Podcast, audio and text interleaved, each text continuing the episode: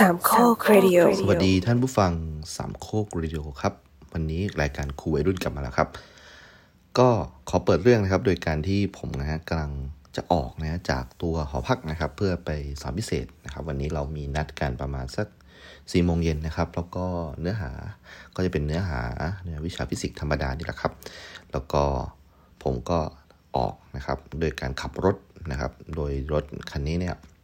เป็นรถคันที่ผมภูมิใจมากๆนะครับ เพราะว่าเป็นรถที่คุณพ่อให้ผมมานะครับนะเออตัวรถเองเนี่ยนะครับมันก็จะเป็นป้ายทะเบียนยะลานะครับ เวลาที่เราขับรถป้ายทะเบียนยะลาไปจอดที่ไหนเนี่ยในกรุงเทพมหานครเนี่ยก็จะโดนคนมองเป็นพิเศษนะครับนะยิ่งถ้าจอดนานๆเนี่ยนะครับอ่าก็จะมีคนที่อ่ารู้สึกถึงความไม่ปลอดภัยนะครับนะแล้วก็พยายามจะมองหาเจ้าของรถว่า คือรถของใครนะครับ อันนี้คือผมประสบกับตัวเองเลยนะครับรถทะเบียนยะลาก็เลยเป็นที่เพ่งเล็งนะครับในแถวๆนั้นนะครับว่า เอ๊ะ ใครคือเป็นเจ้าของนะฮะ แล้วก็อีกอย่างหนึงคือรถผมเนี่ยจะมีเสน่ห์อยู่อย่างหนึ่งนะครับ ก็คือว่าตัวตัวตัวตัวตัวรถตัวถังเนี่ยนะครับนะ มันจะมีอยู่ชิ้นส่วนหนึ่งนะที่สีมันจะไม่เหมือนไม่เหมือนเพื่อนนะครับ เหตุผลเพราะว่าผมเนี่ยครับเคย ทำให้ชิ้นส่วนนั้นนะครับ มันมันต้องไปซ่อมนะครับ แล้วก็ทำสีใหม่นะครับ แล้วก็ในก่อนที่ผมจะมากรุงเทพเนี่ยนะครับไอชิ้นส่วนนี้เนี่ยมันถูกทำสีอยู่ในอู่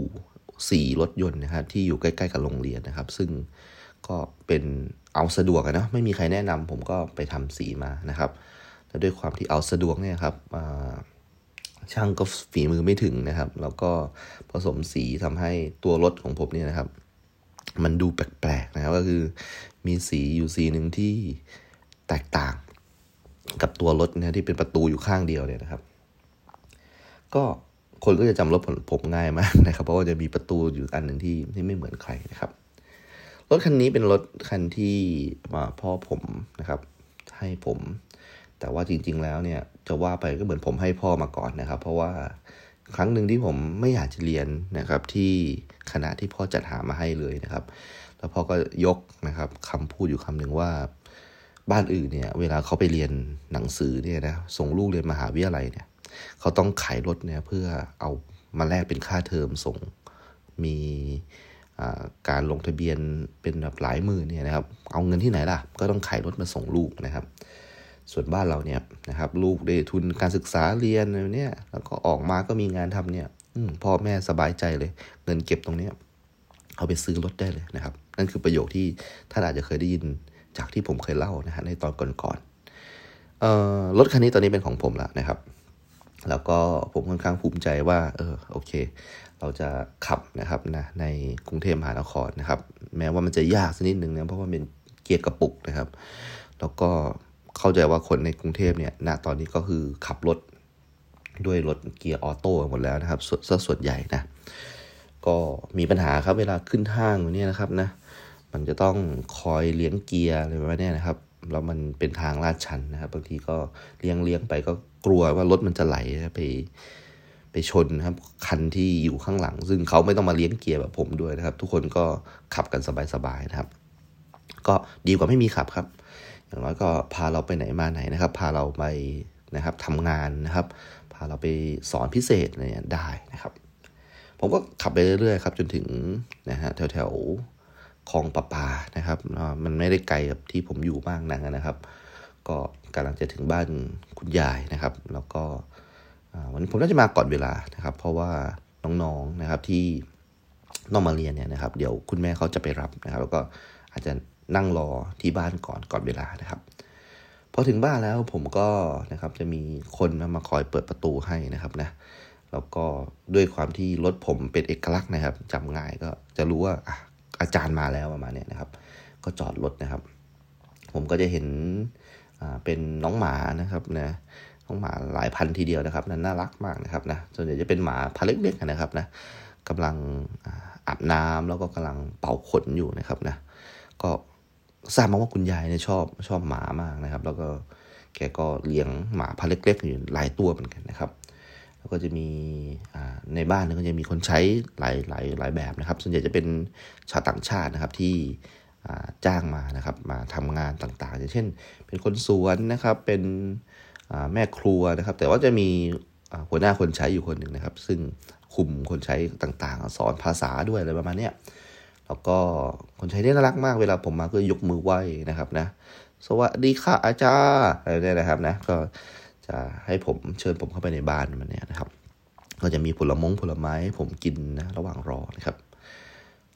ผมอยากจะแนะนำให้รู้จักป้าคนหนึ่งชื่อป้าเพนนะครับนะป้าเพนแกเป็นพยาบาลนะครับของคุณยายนะครับ แล้วก็แกดูแลคุณยายดีมากนะครับ แต่ว่า แกคงเป็นพวกหมอนวดแล้วก็ได้แบบใบประกาศเป็นนักกายภาพเนี่ยครับ แต่ว่าเท่าที่ผมทราบก็คือว่าแกเนี่ยจะแต่งตัวเป็นพยาบาลตลอดนะครับป้าเพนแกมีความใฝ่ฝันมาก ๆ เลยว่านะครับ แกอยากจะให้ลูกสาวแกนะครับเป็นพยาบาลเหมือนแกประมาณนี้นะครับป้าเพนเป็นคนถ้าเกิดผมจำไม่ผิดนะครับ เป็นคนมหาสารคามนะครับนะ ผมเคยไปมหาสารคามเมื่อนานมาแล้วตอนสมัยเป็นนักเรียนนะครับนะที่มหาลัยเนี่ยนะครับ ก็ภาพเกี่ยวกับมหาสารคามก็จะจางๆนะเหมือนมีแม่น้ำชีอะไรสักอย่างเนี่ยนะครับนะอพอดีผมรู้จักเพื่อนนะที่มอมหาสารคามนะครับ ก็ส่วนใหญ่ก็จะไปอยู่ที่มหาลัยมากกว่าจะเป็นตัวเมืองนะครับ ก็ได้ความรู้เพิ่มเติมเกี่ยวกับมหาสารคามค่อนข้างเยอะนะครับนะ ป้าเพนแกก็บอกว่าบ้านแกเนี่ยมีแกเป็นเรี่ยวแรงหลักอยู่คนเดียวเลยนะครับนะแกแกเคยมีสามีนะครับ แล้วสามีแกก็ไปทำอาชีพประมาณว่าไปขนไม้พยุงนะครับนะซึ่งไม้พยุงเนี่ยเขาก็ไปขนมาจากฝั่งลาว หรือว่าฝั่งพม่าหรืออะไรอย่างผมไม่มั่นใจนะแถวๆนั้นติดพรมแดนอะไรไม่รู้นะครับนะต้องข้ามพรมแดนไปนะครับ แล้วก็ไปขนมานะครับ แล้วก็ไปตัดไม้พยุงมาแกบอกว่าตอนแรกๆเนี่ยไม้พยุงเนี่ยมันราคาดีมากเลยเนาะเหมือนกับมีคนรับซื้อไปทำรั้วหรือทำอะไรเนี่ยนะครับโอ้บ้านแกเนี่ยมีรถกระบะเพิ่มขึ้นสามคันเลยนะจากการไปทำตรงเนี้ยนะครับปรากฏว่าอยู่ดีๆก็ถูกตำรวจจับนะครับนะแล้วก็เป็นค่าปรับที่ค่อนข้างหนักนะครับนะ เพราะว่าจริงๆแล้วนะแฟนของแกเนี่ยเป็นหัวหน้าเลยที่แบบว่าจัดหาคนเป็นคนไม้พยุงอะไรประมาณนี้นะครับ ก็เลยโดนจับนะฮะแล้วก็จริง ๆ แล้วประกันตัวก็ได้ แต่ว่าเหมือนกับว่าโทษมัน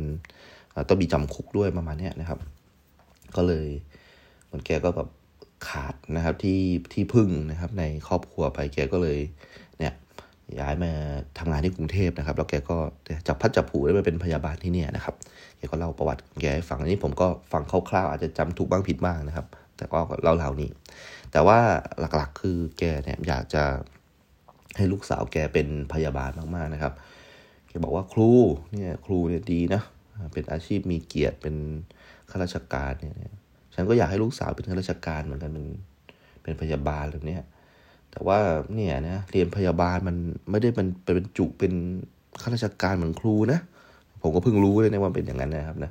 แกก็เล่าให้ฟังนะครับแกก็บอกว่าเนี่ยก็ต้องมาทำงานแบบนี้เนี่ยดีดีดีแต่ว่าวันหนึ่งเนี่ยนะ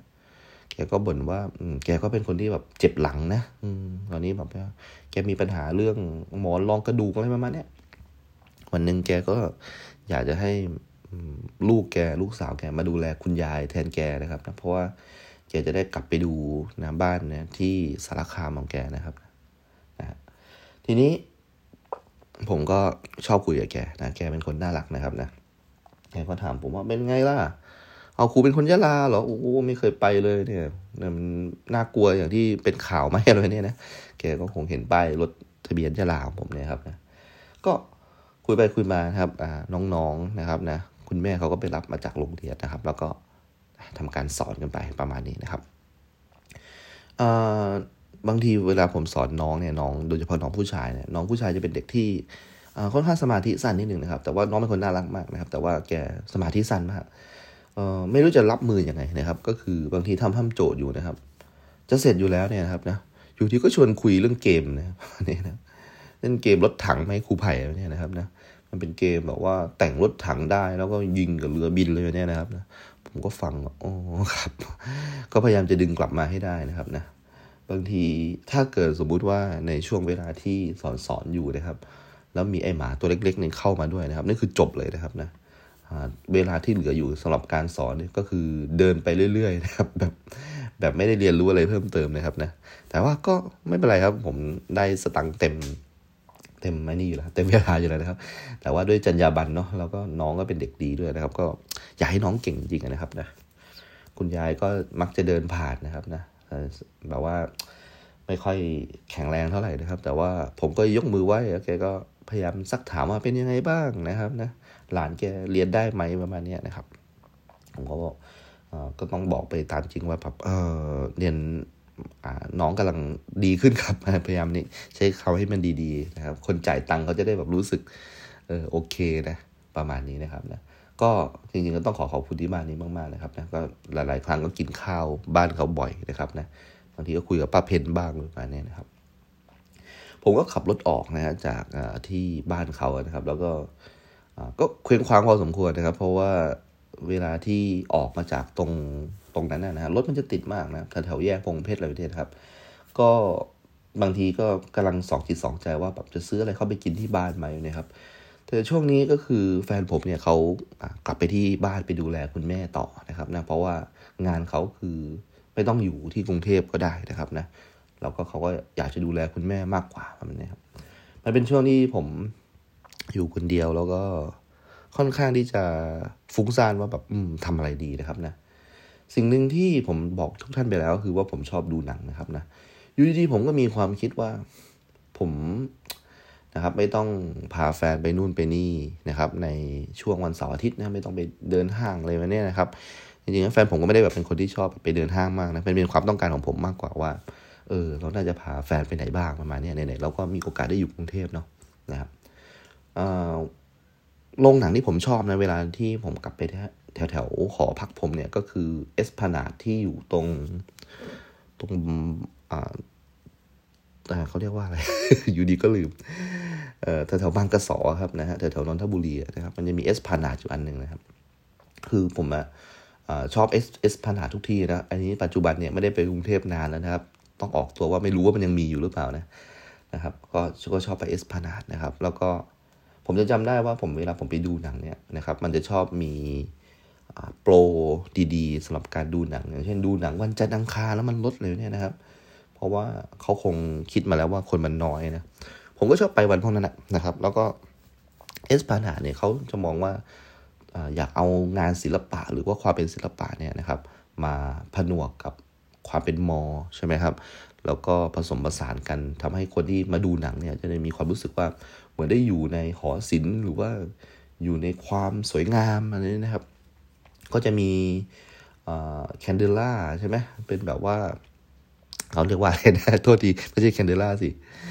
ไอ้ที่ไฟระยะลงมานะครับนะลงมาจากเพดานสวยๆ ระหว่างที่เราเราเดินขึ้นบันไดเลื่อนแล้วก็เหลือบมองดูโอ้โหมันอลังการมาก แต่เป็นที่เป็นที่พักใจมากๆนะครับ ตัวหนังก็ถูกแล้วก็เก้าอี้ก็อย่างพระราชาครับนะไม่รู้จะดีเวอร์อะไรขนาดนั้นนะครับ ก็ไปนั่งดูหนังบางทีก็ ไม่รู้จะดูเรื่องอะไรแล้วนะครับนะก็บางทีก็ไปนั่งอยู่ที่ลานโบว์ลิ่งบ้างนะครับ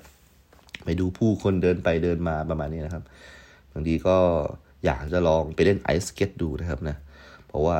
เวลาที่สอนฟิสิกส์เนี่ยก็จะชอบยกตัวอย่างนะครับว่าสภาพของพื้นที่ไม่มีแรงเสียดทานเนี่ยก็คือ ice skate นั่นแหละนะครับ พูดเป็นตัวเองเก่งนะครับ ไม่เคยไปเล่นสักครั้งเลยนะครับ ก็เลยตัดสินใจลองไปเล่นไอสเก็ตดูบ้างนะครับนะสิ่งหนึ่งที่รู้มาคือว่าไอสเก็ตเนี่ยนะครับ เวลาไปเล่นเนี่ยนะครับ ระดับผมเนี่ยเป็นมือสมัครเล่นก็ต้องเช่ารองเท้าอยู่แล้วเนาะแต่ผมก็เพิ่งรู้ว่ามันมีคนเอารองเท้าไปเองด้วยนะครับนะเอาถุงมือไปเองนะครับ เอาสนงสนับเข่าอะไรถ้ามีนะนะครับเอาไปเองด้วย เพราะว่าเอ่อการเช่ารองเท้าเนี่ยรองเท้ามันเหม็นอับมากนะครับนะใครที่เคยเล่นไอซ์สเก็ตจะรู้ว่ารองเท้ามันโคตรเหม็นอับเลยนะครับนะผมก็ไม่คิดจะซื้อนะครับ แล้ว จริงๆแล้วที่เล่าให้ฟังเนี่ยไม่ใช่ไปเล่นครั้งเดียวด้วยไปหลายครั้งด้วยนะครับ มันสนุกดีนะครับนะก็เล่น ice skate นะครับเล่นโบว์ลิ่งนะครับโบว์ลิ่งก็ต้องไปเช่าอุปกรณ์เขานะครับ มันก็จะเหม็นอับหน่อยนะครับ แต่ว่าในตอนนั้นยังไม่มีพวกโคโรนาไวรัสอะไรพวกนี้นะครับ ก็ก็สนุกดีครับ แม้ว่ามันจะเงาเงาหน่อยนะครับนะก็พยายามหากิจกรรมทำเอ่ออยู่อยู่จุดหนึ่งนะครับนะผมก็มี คำเชิญนะครับนะบอกจากคุณพ่อว่าเดี๋ยวจะมีญาติเราคนหนึ่งแต่งงานแถวแถวนนทบุรีเลยนะเดี๋ยวพ่อจะไปนอนด้วยนะครับแม่ก็จะมาด้วยนะครับ ผมก็เลยโทรบอกแฟนผมว่าเอ้ยมาหน่อยเดี๋ยวพ่อแม่มาเลยเนี่ยนะครับก็ถือว่าเป็นการเปิดตัวแฟนให้กับครอบครัวที่บ้านด้วยนะครับ คือพ่อแม่ผมรู้จักอยู่แล้วแหละกับแฟนผมนะฮะแต่แบบว่าวันนี้มันเป็นการรวมญาติใหญ่เลยเนาะนะครับของที่บ้านนะครับ มันก็มีงานแต่งงานนะครับ แล้วเราก็พยายามนะครับที่จะดูศึกษานะครับ ว่าเออเขาทำอะไรกันบ้างประมาณนี้นะครับ เพื่อที่จะได้บอกว่าพอเป็นงานของตัวเองนะครับ มันจะได้โฟล์มันจะได้ทำได้ประมาณนี้นะครับ ซึ่งมันเป็นความคิดของผมคนเดียวนะครับ ซึ่งแฟนผมก็ยังไม่ได้รู้เรื่องเลยว่าเลยว่าเราจะแต่งงานกันนะครับ ก็พยายามดูนะครับว่าอ๋อนะครับ เวลาที่แขกนะครับมันจะมีคนกล่าวใช่ไหม พิธีกรเนี่ยจะเป็นตัวที่พางานรอดหรือไม่รอดเลยนะครับนะพิธีกรดีก็ดีแล้วส่วนใหญ่พิธีกรจะเป็นเพื่อนของเรานะครับ อันนี้ไม่รู้ว่ามันเป็น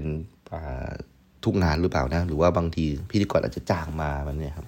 แต่ถ้าเกิดเป็นเพื่อนของเราเขาจะแบบว่า สามารถมีข้อมูลเชิงลึกนะครับ แล้วพางานแบบว่าไปสู่อะไรที่ แบบว่าถ้าเดทแอร์เช่นเดียวกันผมนึกไม่ออกเนี่ยนะครับ มันก็จะแบบว่ามีเกตเล็กเกตน้อยแล้วเล่าชีวิตเจ้าสาวให้ฟังสมัยก่อนนะครับเจ้าสาวเคยเป็นอย่างนี้นะนะครับ มันก็สนุกสนานแล้วก็งานมันก็จะไม่มีเดทแอร์บ่อยนะครับ ทีนี้ก็พยายามดูนะครับ โอ้โห งานนี้แบบค่อนข้างหรูนะเพราะว่าตัว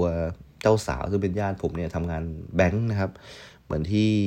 พ่อผมเนี่ยเคยครั้งหนึ่งเกือบจะได้เป็นพนักงงานแบงค์แต่แกเลื่อนไปเป็นเบสนีเนาะ จริงๆแล้วทางบ้านผมเนี่ยนะครับนะถ้ามีงานหลากหลายนะแต่ว่าส่วนใหญ่ก็จะเป็นทำแบงก์กันนะครับ คนส่วนใหญ่ แล้วก็ผมก็เจอนะครับน้าคนหนึ่งนะครับ แกก็ดีใจแล้วที่แบบเห็นผมแบบว่าพาแฟนไปด้วยนะครับ เพราะว่าแกก็คอยสอบถามผม แล้วก็รู้จักผมอยู่อ่าเป็นระยะระยะนะครับ เพราะว่าแกกับพ่อสนิทกันนะครับบางทีแกก็โทรมาหาผมเฉยๆเลยนะครับว่าแบบเป็นยังไงบ้างเนี่ยครับ ทรมาตั้งแต่ผมแบบสมัยผมเรียนแล้วนะครับ แล้วก็แกก็รู้รู้จากชีวิตผมตามผมชีวิตผมมาสักพักหนึ่งนะครับ แล้วก็แกก็ดีใจที่เห็นว่าวันนี้ผมมีแฟนแล้วนะครับ แล้วก็แกชื่อนักไก่ลืมบอกไปนะครับนะนักไก่ก็ทำงานอยู่แบงค์ในสาขาใหญ่ในกรุงเทพนะครับนะนี่ก็เป็นญาติญาติแกที่แกสนิทเหมือนกันนะครับ แกก็มานะครับ ก็ทำให้ต้องมีผู้ผู้จัดการแบงค์นะครับ ขึ้นไปกล่าว นะครับ แล้วก็มีการร้องเพลงแบบเสียงโซปราโนนะครับเสียงเสียงแบบทรงพลังมีคนเล่นไวโอลินอยู่ข้างบนด้วยนะครับ ซึ่งไอ้พวกนี้ผมขีดทิ้งหมดเลยนะครับผมว่างานผมไม่น่าจะมีอะไรพวกนั้นนะครับเพราะว่า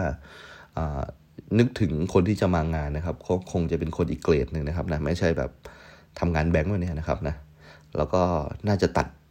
หมูหันออกไปจากเมนูของงานผมเองนะครับ เพราะว่าก็คงไม่มีตังค์นะครับ ไม่รู้มันแพงหรือเปล่าด้วยนะ นะครับอาจจะไม่แพงมากก็ได้ก็ตัดมันออกนะครับนะตัดออกหลายอย่างครับสุดท้ายเหลือไม่กี่อย่างนะครับนะงานนี้ดูไม่ค่อยได้ประโยชน์อะไรเลยนะครับนะจนแล้วจนรอดนะครับนะอยู่ดีๆ ตอนนี้นะครับนะในลิสต์รายการเพื่อนๆผมเนี่ยก็แต่งงานกันเยอะมากนะครับนะแต่งงานกันหลายคู่มากนะครับ จนมีเพื่อนนะที่ยะลาเนี่ยที่ไปอยู่ที่อื่นนะครับไปอยู่ที่ จังหวัดต่างๆเนี่ยครับเขาก็ตัดสินใจครับไปแต่งงานที่ยะลาอีกทีหนึ่งครับ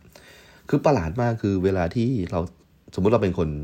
ยะลาเราไปแต่งงานกับคนกรุงเทพเนี่ยครับเราจะจัดที่กรุงเทพครั้งหนึ่งแล้วก็จัดที่ยะลาครั้งหนึ่งนะครับ ด้วยด้วยเหตุว่าหนึ่งมันไกลนะครับญาติพี่น้องที่ยะลาของเราเนี่ยไม่ค่อยที่จะสามารถเดินทางมาได้ประมาณนี้ครับแล้วสองก็คือว่าเหมือนกับเจ้าบ่าวเจ้าสาวเนี่ยมองว่า คนกรุงเทพคงไม่ไปยะลาและคนยะลาคงไม่มากรุงเทพประมาณนี้นะครับ ด้วยด้วยความที่ว่ามันน่ากลัวนะครับ มันเป็นแดนที่ในข่าวมันดูมันดูน่ากลัวนะครับ อย่างที่ผมบอกแค่เอารถยะลาไปจอดไว้ในกรุงเทพคนกรุงเทพยังกลัวเลยนะครับนะก็ทำให้ถ้าเกิดสมมุติว่าจัดนะครับนะคนยะลาไม่มากรุงเทพอยู่แล้วใช่ไหมครับถ้าเกิดสมมุติว่าแบบนี้ก็เลยต้องไปจัดที่ยะลาอีกครั้งหนึ่งนะครับ ผมก็เล็งว่าผมอยู่กรุงเทพอยู่แล้วนะครับ ผมจะไปงานที่ไหนดีครับ ถ้าไปงานที่กรุงเทพก็สะดวกนะครับ แต่ไม่รู้จักใครเลยนะครับแต่ถ้าเกิดสมมติว่าไปงานที่ยะลา ก็ไม่สะดวกครับ แต่ว่ามีเพื่อนเพียบเลยนะครับนะตัดสินใจครับว่าไปงานที่ยะลาดีกว่านะครับนะเพื่อนแต่งงานนะครับอะวันนี้เราจะเอาสมุดโน้ตนะครับ ไปนั่งจดดูว่า เอ๊ะ มันต้องใช้อะไรบ้างงานแต่งงานนะครับ แล้วยิ่งเป็นเพื่อนด้วยยิ่งง่ายเลยครับ เราจะถามให้แบบมันมันครอบคลุมทุกประเด็นนะครับ ว่าจะต้องถ่ายพรีเวดดิ้งเลยอะตั้งแต่เริ่มต้นเลย ของที่ระลึกทำยังไงจองโรงแรมทำยังไงเออแล้วไปขอทำไงวะเออนี่ผมเครียดมากเลยนะเรื่องขอเนี่ยเพราะว่ามันคือประตูด่านแรกเลยที่เราจะได้แต่งงานนะครับ เราไปบอกญาติผู้ใหญ่ยังไงว่าแบบว่าเราจะไปขอเมียอะไรมาเนี่ยนะครับ เอาละก็ลงไปยะลานะครับ เพื่อที่จะเตรียมงานของตัวเองนะครับนะพยายามจดนู่นจดนี่แล้วที่สำคัญคือว่าต้องใช้เงินเท่าไหร่นะครับนะ ผมพึ่งนะครับปัดเงินทิ้งไปหลายหมื่นเลยนะครับนะจากอาจารย์ชีวินนะครับนะแต่ไม่เป็นไรตอนนี้มีงานใหม่ทำละนะครับ แล้วก็อาจจะต้องไปเดินเรื่องสากลปกตินะเพราะว่าเราคงไม่มีเงินถุงเงินถังอะไรบ้านเราก็ไม่ได้เป็นมีตังอะไรมากนะครับลงไปถึงยะลาครับนะครับก็ไปกลับไปบ้านนะครับนะก็เจอกับแม่แม่ก็ดีใจนะครับนะแม่ก็คงจะคิดในใจครับว่า เออร้อยวันพันปีไม่เคยมากูเลยนะ เพื่อนแต่งงานก็มาเลยนะอะไรประมาณเนี้งามนะว่าแม่ก็รู้สึกดีนะ เพราะว่าเหมือนเดือนที่แล้วเพิ่งเจอกันนะครับ ในงานแต่งญาติแล้วก็เดือนนี้ก็เจอกันอีกนะครับ เราก็ผมเวลากลับบ้านเนี่ยนะครับ ผมก็มักจะพาแม่นะครับนะซ้อนท้ายมาใส่แล้วก็ขับดูเมืองยะลาไปแบบนี้นะครับนะมันเป็นเมืองที่ผังเมืองสวยอย่างที่ผมเคยเล่าให้ท่านฟังหลาย ๆ ครั้งนะครับ แล้วก็ขับไปตรงนู้นตรงนี้มันก็จะมีความเชื่อมโยงนะครับ แต่ว่าทุกวันนี้นะครับ แม่ก็มักจะสะกิดว่า อย่าขับไปทางนั้นนะเพราะว่าตอนนี้มันมีแท่งปูนกั้นไว้นะฮะในในซอย เพราะว่าเขาไม่อยากจะให้ความเชื่อมโยง หรือว่าความเป็นแยมแมงมุมเนี่ยครับ ในการเดินทางไปมาเนี่ยนะครับ มันมันมีอีกแล้ว เพราะว่ามันจะเป็นประโยชน์นะครับกับผู้ก่อการร้ายประมาณนี้นะครับ ถ้าเกิดสมมติว่ามีใครสักคนไปวางระเบิดอะไรตรงนี้นะครับ แล้วก็หลบหนีเนี่ยนะครับผังเมืองยะลาเนี่ยหลบหนีง่ายมาก เพราะว่ามันคอนเน็กกันหมดนะครับ ก็ทำให้ผมรู้สึกละเหียใจมากว่าเออนะ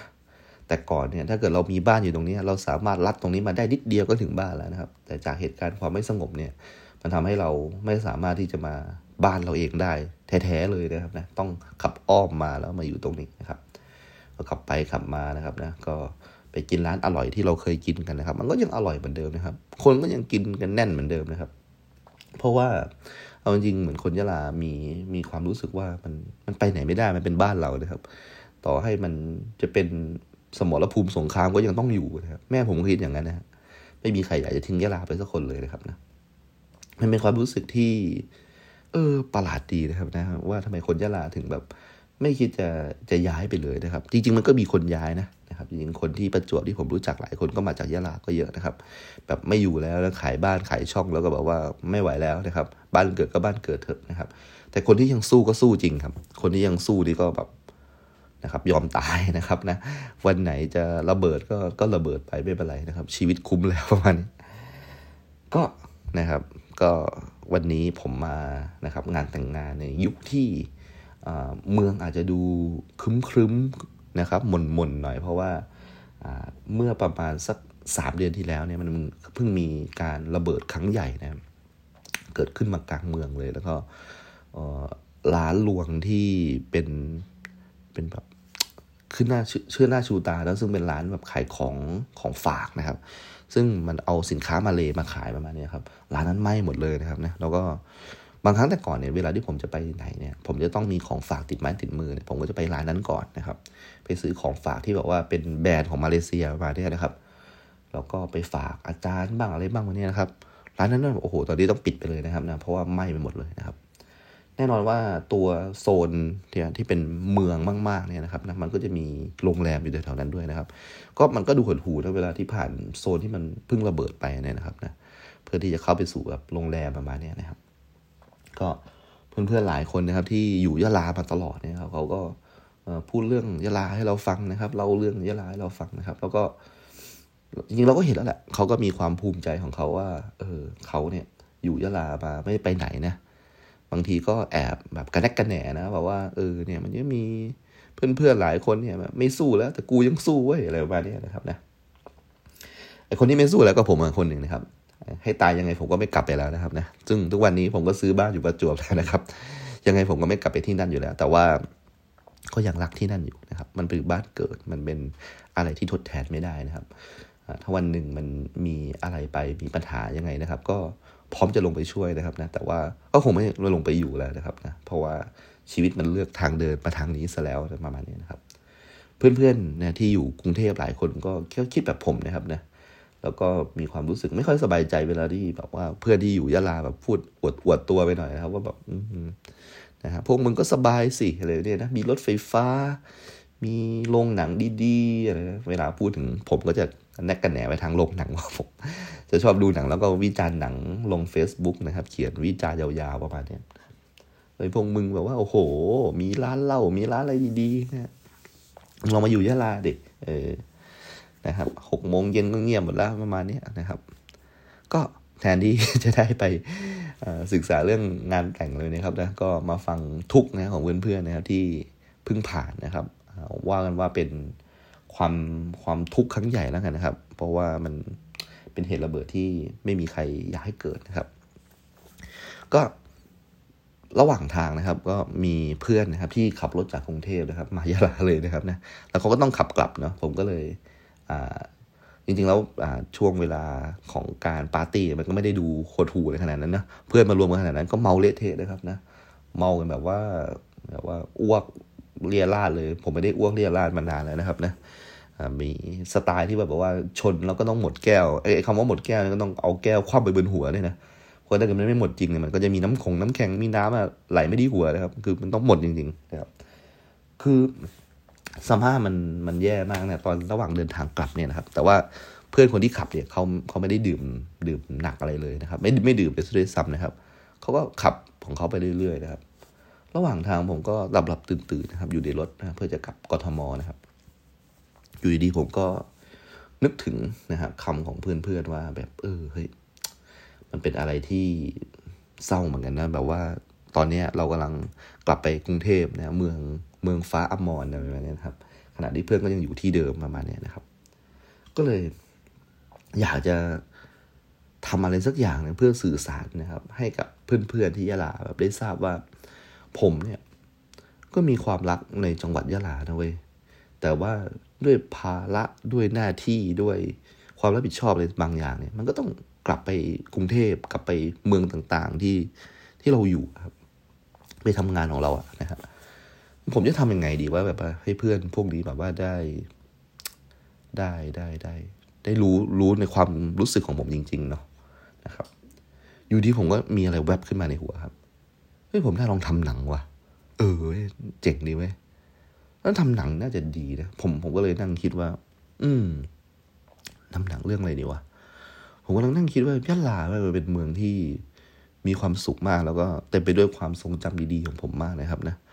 มันเหมือนกับ เป็นเหมือนเมืองเมืองสวรรค์ของผมเลยนะเป็นเหมือนเมืองฟ้าเมืองที่ไม่มีอยู่จริง เมืองในจินตนาการ ซึ่งตอนนี้ภาพที่ผมเคยโตมามันไม่มีอีกแล้วนะครับผมนั่งนั่งคิดว่าเฮ้ยตอนนั้นเนี่ยมันมีหนังเรื่องที่ไอโอลิมปัสแฮสฟอลเลนนะครับ ที่เป็นหนังแบบหนังยิงกันนะครับนะอยู่ดีผมก็สะดุดคำว่าโอลิมปัสขึ้นมานะครับมันเหมือนกับยอดเขาโอลิมปัสนะครับนะ ที่แบบว่ามีเทพพยาดานะครับนะเต็มไปหมดเลยนะครับนะแม่ผมก็เป็นคนที่ใจดีมากนะครับนะเป็นนางฟ้าคนหนึ่งนะครับนะพ่อผมอาจจะเป็นซุดเลยนะครับนะเออน่าสนุกดีเลยนะครับแต่ว่าทำหนังแบบนั้นคงคงแบบตลกไปนะครับนะปรากฏว่าผมก็คิดอยู่ในใจลึกๆว่าเออผมอยากจะทำหนังแหละนะครับนะก็ความคิดนี้นะครับมันอยู่ในใจมานานมาก แล้วก็ไม่ได้แบบว่าอยู่เปล่าๆนะครับ ผมก็พยายามไปหานะครับ สถานที่ที่เพิ่มพูนความรู้เกี่ยวกับหนังนะครับ ผมไปดูในอินเทอร์เน็ตปรากฏว่า หอศิลป์กรุงเทพนะครับนะมีการจัดอบรมภาพยนตร์วิจักรนะครับนะเป็นการอบรมสำหรับนักวิจารณ์โดยเฉพาะนะครับ นี่คือเจ๋งมาก คือผมเนี่ยอย่างที่บอกว่าผมดูหนังแล้วผมชอบเขียนวิจารณ์ใน Facebook ยาวๆใช่ไหมผมก็พยายามหาความรู้แบบที่ควรจะเป็นนะครับนะ ก็เลยไปลงทะเบียนเรียนครับ ถูกมาก เขาบอกว่าแต่ก่อนเนี่ยจัดที่แถวแถวกองสลากเนี่ยครับนะ แล้วก็สถานที่ตรงนั้นมันก็ค่อนข้างร้อนนะครับ แล้วก็แม้ว่าจะเดินทางสะดวกแต่ว่ารุ่นแรกๆนะครับนะมันก็จบมาแล้วก็สถานที่มันคับแคบไปนิดหนึ่งนะครับนะการฉายหนังอะไรมันก็อาจจะไม่ดีเท่าที่หอศิลป์นะครับ ผมน่าจะเป็นรุ่นแรกๆเมื่อที่ได้ไปเรียนที่หอศิลป์นะครับ แล้วก็หลังจากนั้นเขาก็ใช้ที่หอศิลป์นะครับ ในการสอนตลอดนะครับ ก็ทำให้ผมรู้จักกับอาจารย์แดงนะครับ กิติศักดิ์ส่วนโพคินนะครับแกเป็นคนที่เก่งมากนะครับนะเอาแกรู้เรื่องหนังแบบว่าสุดยอดมากนะแกเอาหนังพวกแบบว่าคุโรซาวะประมาณนี้ไปนะโอสุมาให้ผมดูนะครับนะแล้วแกชอบหนังเก่าๆหนังที่เป็นขาวดำนะครับนะแกเอาหนังที่แบบว่า ของแบบเพิ่งเริ่มสร้างชาติอเมริกาให้ผมดูแล้วเป็นหนังเกี่ยวกับคาวบอยปนรถไฟประมาณนี้นะครับ มันก็สนุกมากเลยนะครับนะอาจารย์แกเก่งมาก ๆนะครับ แล้วก็แกก็เชิญนักวิจารณ์นะครับ เก่งๆนะครับ ในประเทศหลายๆคนนะครับ มาผัดกันสอนนะครับผมแบบรู้จักเมอร์เวลัสนะครับ รู้จักชยานินอะไรนี้นะครับนะที่ที่เรียนวิจารณ์แห่งนี้นะครับ แล้วก็เพื่อนร่วมชั้นนี่ก็ไม่ธรรมดานะครับ แต่ละคนก็จะมีการแบบผ่านตัวสนามประกวดรางวัลนะครับ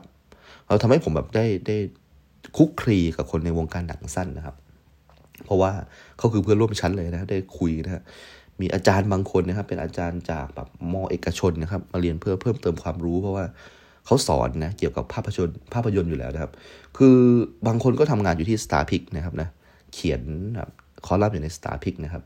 ซึ่งตอนนี้ Star p i c ยังมีหรือเปล่าผมไม่นั่นไม่มั่นใจนะ แต่ว่าไบโอสโคปจบไปแล้วนะครับนะ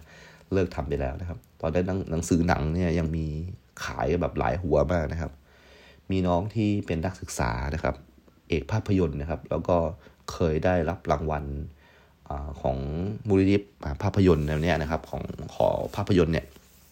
นะครับ ในรางวัลที่เป็นสายของหนังนักศึกษาเนี่ย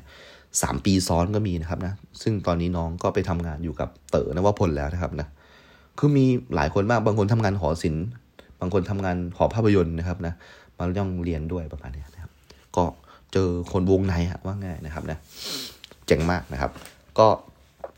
ได้ความรู้นะฮะจากการเรียนตรงนี้ค่อนข้างเยอะนะครับ ได้ดูหนังอาร์ตนะครับ ดูหนังของลุยเบนโยนะครับใช่ไหมสะกดอย่างนี้เนาะ ที่อยู่ดีก็เอาใบมีดโกนไปกรีดลูกตาเล่นเลยนะครับ คือแบบโอ้โหจะอ้วกนะครับดูหนังที่แบบว่าไม่รู้เลยว่ามันคือต้องการจะสื่ออะไรนะครับนะดูหนังอย่างเช่นอะไรอะ Empire State นะครับหนังอย่าง Empire State ก็คืออเป็นหนังของแอนดี้วอร์ฮอลนะครับที่เอากล้องนะครับไปถ่ายตึก Empire State นะครับ นิ่ง ๆ เลยประมาณนี้นะครับนะเอ่อถ้าเกิดตอนนี้ ในในวันนี้ที่ผมอัดเนี่ยครับมันเป็นเดือนมกราปี 2021 นะครับ ก็ขอนะครับนะโฆษณาให้นะครับรายการเครือญาติของเรานะครับกับ The Opening Credit นะครับ Spin Off นะเขาก็ทำเกี่ยวกับหนังแบบคล้ายๆแบบเนี่ย Empire State ของผมเนี่ย ที่เอากล้องตั้งนิ่งๆนะครับไปดูตึก Empire State นะครับค่อยๆ ยามเย็นแล้วก็ค่อยๆ เปิดไฟไว้นะครับนะแต่ว่าของ The Spin Off เนี่ยไปดู คนทาสีนะครับ แล้วก็รอสีแห้งประมาณนี้นะครับนะสนุกมากแล้วว่ามีเหตุผลบางอย่างนะที่มันอยู่ในนั้นด้วยว่าทำไมเขาถึงถ่ายนะครับนะเพื่ออะไรนะเขาต้องการประท้วงอะไรสักอย่างหรือเปล่านะครับนะลองไปฟังดูได้อโอเคครับ กลับมาที่คุยรุ่นนะครับ ผมเรียนรู้ว่าภาพยนตร์มันมีหลายแบบมากนะครับนะแล้วก็กำลังนั่งคิดอยู่ว่าไอ้บทหนังที่ผมอยู่ในหัวเนี่ยนะครับนะมันน่าจะเป็นแบบนี้แหละนะครับ หลังจากที่เราได้ รู้นะครับนะสิ่งต่างๆนะครับนะเอาละวันนี้ผมจะเป็นผู้กำกับนะครับ แล้วผมก็จะเดินเกมนะครับนะในการกำกับภาพยนตร์นะครับอะภาพยนตร์ก็ต้องใช้เงินนะครับ ผมก็นะครับมีแหล่งปั๊มเงินอยู่นะครับนะก็คือการไปนะครับบ้านคุณยายนะครับ เพื่อสอนหลานๆของคุณยายนะครับเนี่ยแล้วก็พยายามเก็บตังค์นะครับ ให้ได้เยอะที่สุดนะครับนะเพราะว่า แม้ว่ามันจะเป็นสเกลของหนังสั้นนะครับ แต่ว่าหนึ่งคือกล้องยังไม่มีเลยนะครับนะกล้องยังไม่มีเลยนะครับสองก็คือว่าเอ้ยยังไม่มีนักแสดงเลยนะครับนะจะหานักแสดงที่ไหนนะครับอ่าแค่สองอย่างนี้ก็เป็นปัญหาใหญ่แล้วนะครับนะเงินต้องมีไว้ก่อนนะครับอะเงินต้องมีไว้ก่อนนะก็ทำงานเก็บเงินกันไปนะครับนะทุกๆครั้งที่ไปสอนนะครับ ก็จะเจอป้าเพนก็คุยปรับทุกข์แกก็ชอบจะเช่าเล่าเรื่องลูกสาวนะครับที่ ที่ทางบ้านนอของแกให้ฟังนะครับ ก็ผมโฟกัสมากนะครับ คือถ้าเกิดคุณครูที่ปรึกษาผมนะครับ ได้มาฟังเทปในตอนนี้ แกก็คงจะไม่อยากรับผมนะครับทำแน่นอนนะครับ เพราะว่าอะไรเนี่ยแทนที่จะเรียนให้จบนะครับนะอันนี้คือเอาเวลาส่วนหนึ่งมาสอนพิเศษนะครับ แล้วเอาเวลาส่วนหนึ่งจะไปทำหนังด้วยนะครับนะก็เป็นอะไรที่ ถ้าเป็นคนธรรมดาก็คงแบบว่าไม่อยากจะรับผมทำงานด้วยนะครับ เพราะว่าผมดูวอกแวกดูไม่โฟกัสนะกับสิ่งที่ควรจะต้องโฟกัสนะครับ ผมจบคาสภาพยนตร์วิจักนะครับ แล้วก็ได้เพื่อนอะไรมากมายเลยนะครับนะมีเพื่อนคนหนึ่งที่เพิ่งมาบอกตอนวันสุดท้ายนะครับ ที่เราไปเที่ยวหอภาพยนตร์กันนะครับนะบอกว่าโอ้เขาเคยเป็นผู้ช่วยในกองพี่เจยด้วยนะครับโอ้โหผมแบบคุยยาวเลยทีนี้นะครับ เพราะผมแบบชอบพี่เจยมากนะครับนะ โอ้โหแกอยู่ในกองพี่เจยไปทำนู้นทำนี้เลยนะครับนะโอ้แบบกองพี่เจยเนี่ยแม้ว่าจะเป็นกองเล็กนะ แต่ว่าก็ห้าสิบหกสิบคนนะครับนะในกองนั้นนะครับ หนังสเกลพี่เจยเนี่ยดูว่าแบบมันน่าจะถ่ายง่ายนะครับ ถ่ายคนแบบเดินไปเดินมานะครับ ถ่ายคนขี้ก็มีบางทีนะครับ มันไม่ได้มันไม่ได้ง่ายอย่างนั้นนะครับยากอยู่นะครับนะจากที่เพื่อนคนนี้เล่าให้ฟังนะครับ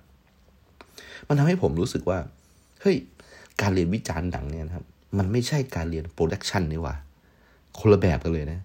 เรารู้หลักการวิจารณ์แต่เราทำหนังไม่เป็นอยู่ดีนี่ว่า เออ ผมเพิ่งเพิ่งเข้าใจนะครับ อืมทำไงดี ก็เลยมีอีกโรงเรียนหนึ่งนะครับ ไม่น่าเชื่อนะครับ ไอ้โรงเรียนนี้สอนทำหนังโดยเฉพาะเลยครับ เป็นแบบเป็นแบบโรงเรียนที่เป็นสอน production นะครับนะ ซึ่ง พี่ที่เป็นเจ้าของโรงเรียน ปัจจุบันผมยังไม่รู้ว่ามันมีอยู่เปล่านะ ชื่อว่า Hall นะครับ H A L นะ Hall นะครับพี่ทันนะครับนะเป็นเจ้าของนะครับ ผมก็รู้จักพี่แกแล้วเคารพนับถือมากนะครับ แต่พี่แกคงจำผมไม่ได้หรอกเพราะผมไปเรียนแค่คอร์สเดียวนะครับ คือพี่ทันเนี่ยแกตั้งชื่อว่า Hall เนี่ยผมน่าจะจำไม่ผิดว่ามันน่าจะเป็นตัวคอมพิวเตอร์อัจฉริยะนะครับที่อยู่ใน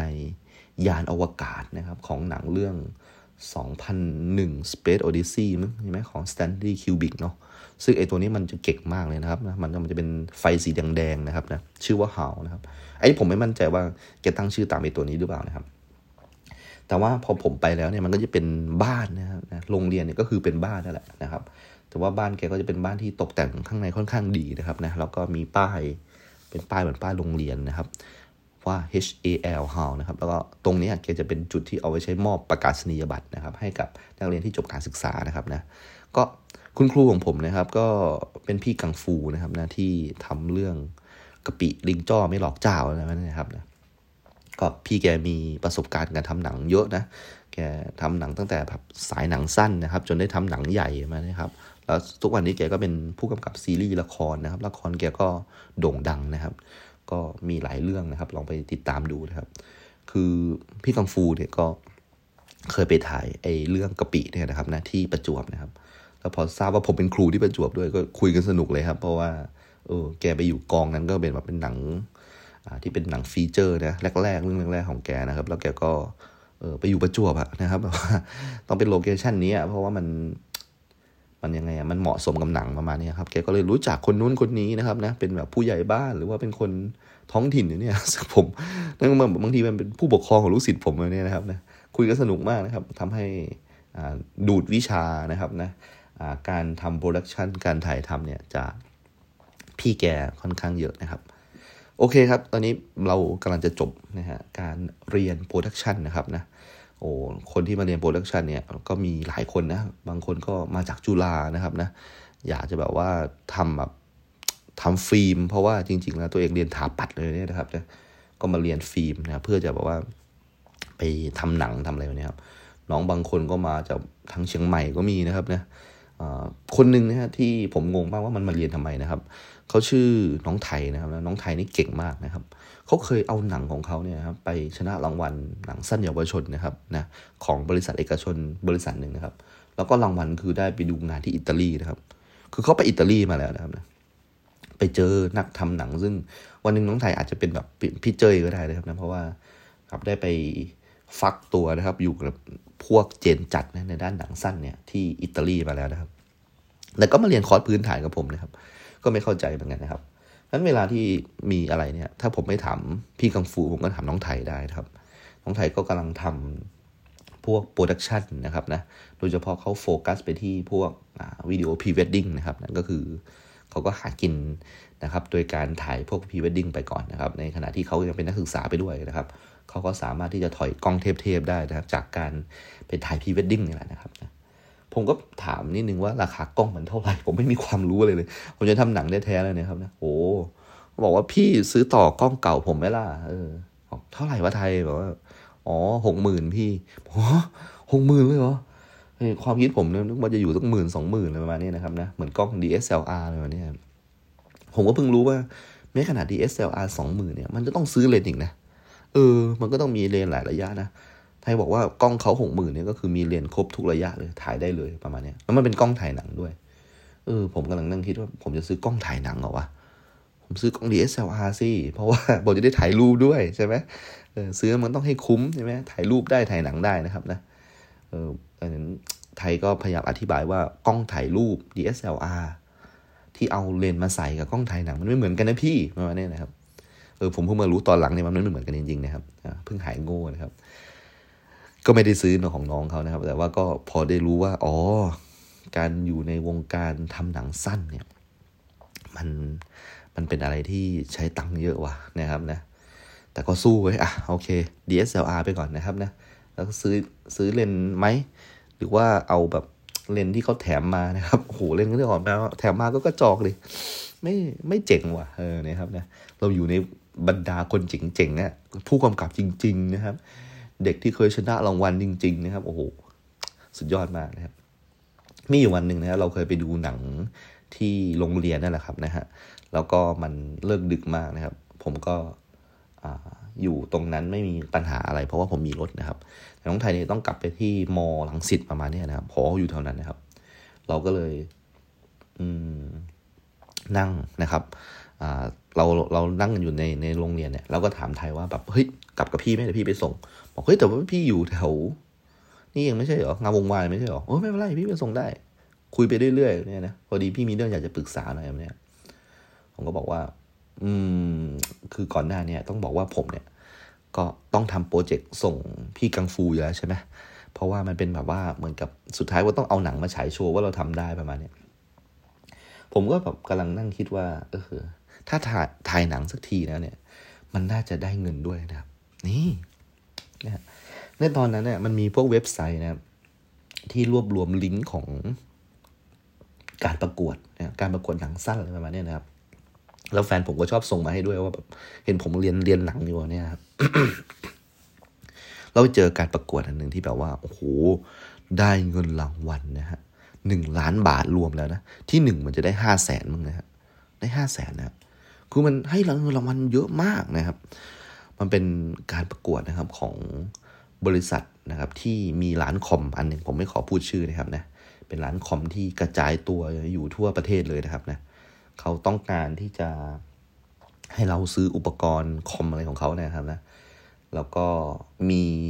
ชื่อร้านเขานะครับนะแล้วก็มีเกี่ยวกับร้านเขาเนี่ยนะครับอยู่ในหนังนะครับ เพื่อเป็นการโปรโมทด้วยแหละนะครับโปรโมทร้านนะครับ แล้วก็จากตรงนี้เนี่ย เขาอยากจะให้เราทำหนังขึ้นมาสักหนึ่งเรื่องโดยที่อ้างอิงนะครับจากหนังจริง ๆ อันหนึ่งชื่อว่าเพอร์ซี่แจ็กสันนะครับนะผู้ขโมยสายฟ้าสักอย่างเนี่ยนะครับ ผมก็ อืมนะมันดูคล้ายๆกับที่ผมคิดไว้ตั้งแต่ต้นนะครับว่า เฮ้ย ผมกำลังมองอว่าผมอยากจะสร้างหนังเกี่ยวเกี่ยวกับยะลาสักเรื่องแล้วก็ เฮ้ย เกี่ยวกับโอลิมปัส เพอร์ซี่แจ็กสันนะมันโยงได้นี่หว่า มันโยงเข้ามาหาได้ ก็เลยตัดสินใจว่า